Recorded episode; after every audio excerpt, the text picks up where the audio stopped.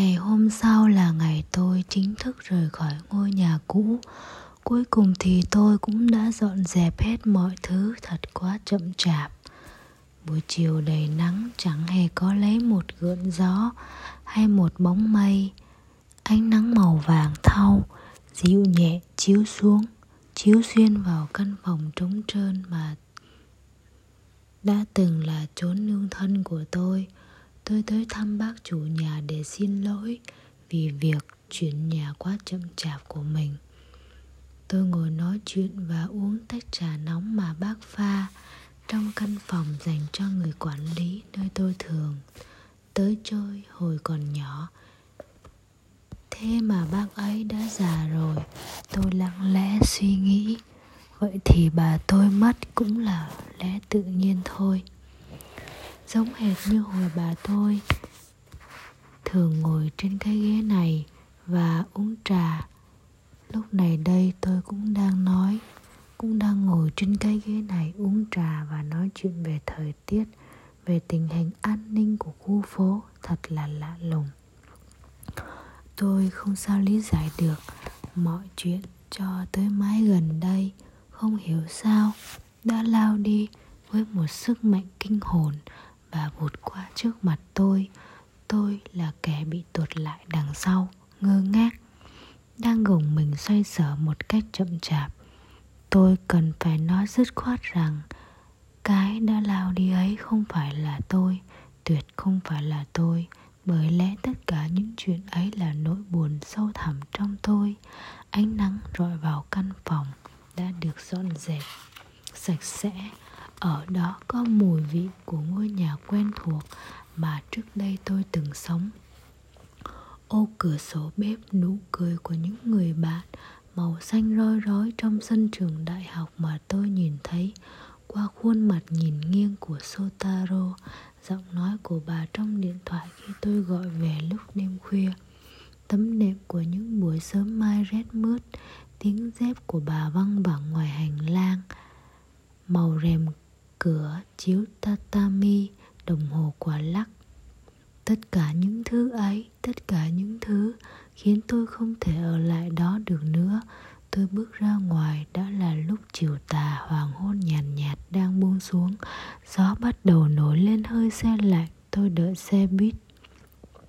Và tấm áo khoác mỏng bay phần phật trong gió từ bến xe buýt. Tôi ngắm nhìn những ô cửa sổ thẳng tắp đang nổi lên rất xanh và rất đẹp trên tòa nhà cao vút đối diện phía bên kia đường. Cả những con đường đang chuyển động ở trong đó cả chiếc thang máy đang chạy lên chạy xuống nữa. Tất cả đều lặng lẽ lóe sáng để rồi sắp lẫn vào bóng chiều tràng bạc chỗ đồ đạc cuối cùng đang nằm dưới chân tôi nghĩ tới việc rồi đây sẽ chỉ còn lại một mình tôi bỗng cảm thấy nôn nao kỳ lạ, như muốn khóc mà không sao khóc được. Xe buýt đang vào khúc cua, Nó trườn tới trước mặt tôi và từ từ dừng lại. Mọi người nối đuôi nhau lục đục lên xe. Xe buýt rất đông, Tôi tựa mình vào cánh tay đang nắm chặt chiếc quay ra Và nhìn mãi theo bầu trời Đang xế bóng dần khuất phía sau tòa nhà. Xe chuyển bánh đúng lúc mảnh trăng thượng huyền Đang lặng lẽ bơi ngang bầu trời, Dừng lại trong mắt tôi. Tôi luôn cảm thấy bực bội mỗi khi xe dựng, xe dừng khựng lại. Đó là bằng chứng của việc tôi đang rất mệt mỏi. Sau nhiều lần bực bội, tôi bất giác bất giác tôi đưa mắt nhìn ra bên ngoài ở đằng xa kia nổi lên trên nền trời là một quả khinh khí cầu. Nó đang rẽ gió và di chuyển thật chậm rãi.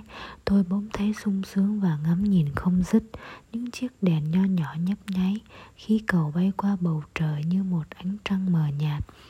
Tới đó thì thì đột nhiên một bà cụ nói nhỏ với cô bé nhỏ nhắn ngồi ngay phía trên gần chỗ tôi nhìn kìa, suki chẳng khinh khí cầu kìa, cháu nhìn đi, đẹp không? Khuôn mặt cô bé giống bà cụ như đúc nên chắc là cháu gái.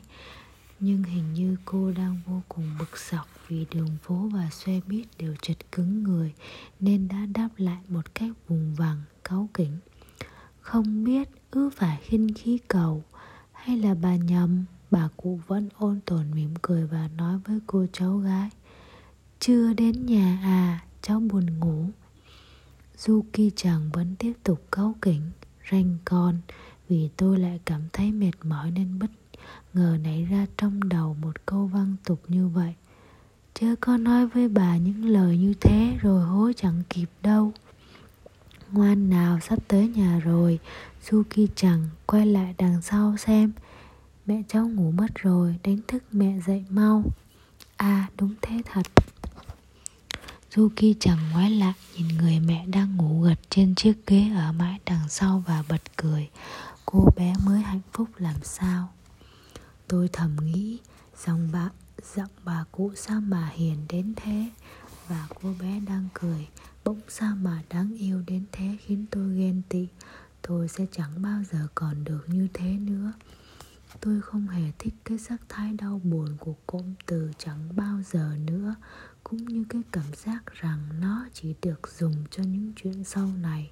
Thế nhưng sự nặng nề và u ám khủng khiếp của cụm từ chẳng bao giờ nữa. Chợt nảy ra khi ấy đã ném lên tôi một sức nặng không thể nào, sức nặng không thể nào quên được. Thề có chúa, tôi đã suy nghĩ về những chuyện đó một cách khá bình thản và mơ hồ.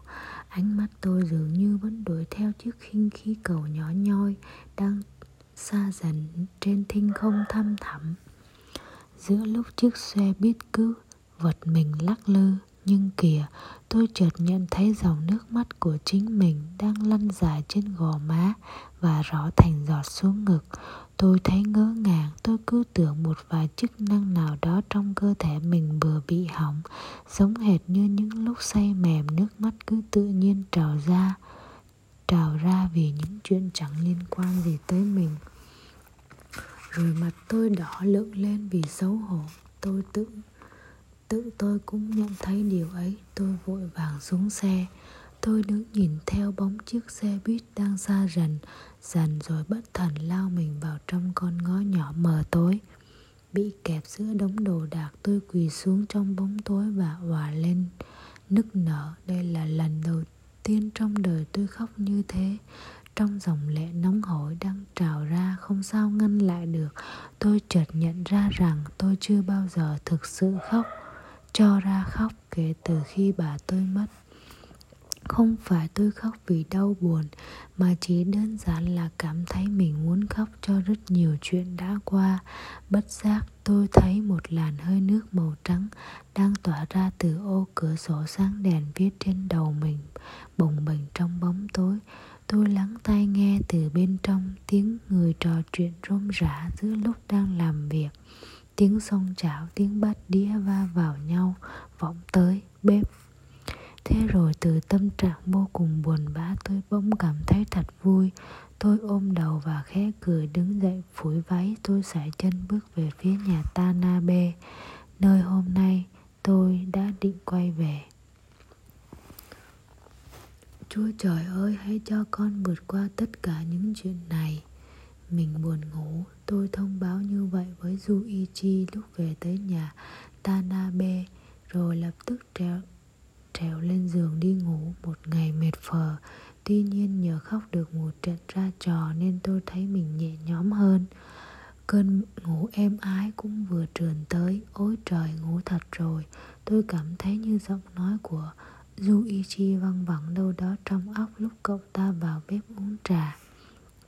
Tôi mơ, tôi mơ thấy mình đang kỳ cọ bồn rửa bát trên cái kệ bếp trong căn phòng mà tôi vừa dọn dẹp sạch sẽ hôm nay. Tôi nhớ cái gì nhất nhỉ, có lẽ là cái màu ô liu của sàn nhà. Cái màu mà lúc còn ở đó tôi đã từng ghét cay ghét đắng thế mà khi xa rồi tôi lại thấy yêu quý nó xiết bao Cảnh tôi mơ thấy là khi việc chuẩn bị chuyển nhà đã xong xuôi Chạn bát và bàn bếp sạch trơn không còn lại thứ gì. Trên thực tế thì việc dọn dẹp ấy tôi đã làm từ lâu lắm rồi. Đột nhiên tôi nhận thấy Suichi ở đằng sau đang cầm chiếc rẻ và lau hộ tôi sàn bếp. Suichi đã làm giúp tôi một công việc khá nặng nhọc. Mình chỉ uống trà một mình nghĩ uống trà một chút đi tôi nói. Căn phòng chẳng có gì nên giọng nói của tôi nghe rất vang vọng. Tôi cảm thấy căn phòng lúc ấy thật rộng, cực kỳ rộng. Ừ, Yuichi ngẩng mặt lên.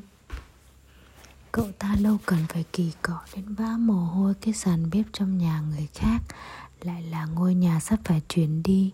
Như thế cơ chứ? Tôi nghĩ đúng là cái kiểu của cậu ta. Đây là bếp nhà cậu đấy à? Yuichi ngồi lên chiếc đệm lót trải trên sàn, Vừa uống trà trong chiếc cốc to mà tôi đem tới. Tôi phải pha vào cốc to vì bộ tách trà tôi đã cất đi mất rồi, vừa nói. Hồi trước chắc nó tuyệt lắm nhỉ? Ừ đúng thế, tôi đáp. Còn tôi tôi uống trà bằng cách dùng hai bàn tay, Đỡ lấy chiếc tách trà bát cơm hệt như đang thưởng thức trà đạo vậy. Không gian tĩnh mịch như trong lồng kính. Tôi ngẩng lên nhìn bức tường.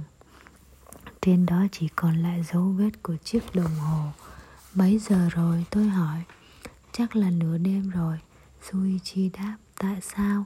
Vì bên ngoài vừa tối vừa yên tĩnh. Vậy ra mình là kẻ chạy làng quyệt tiền nhà à? Tôi đùa. Mình quay lại chuyện lúc nãy nhé Suichi nói. Cậu định rời nhà mình đúng không? Không được đi đâu đấy Làm gì có chuyện lúc nãy nhỉ? Tôi ngạc nhiên nhìn Yuichi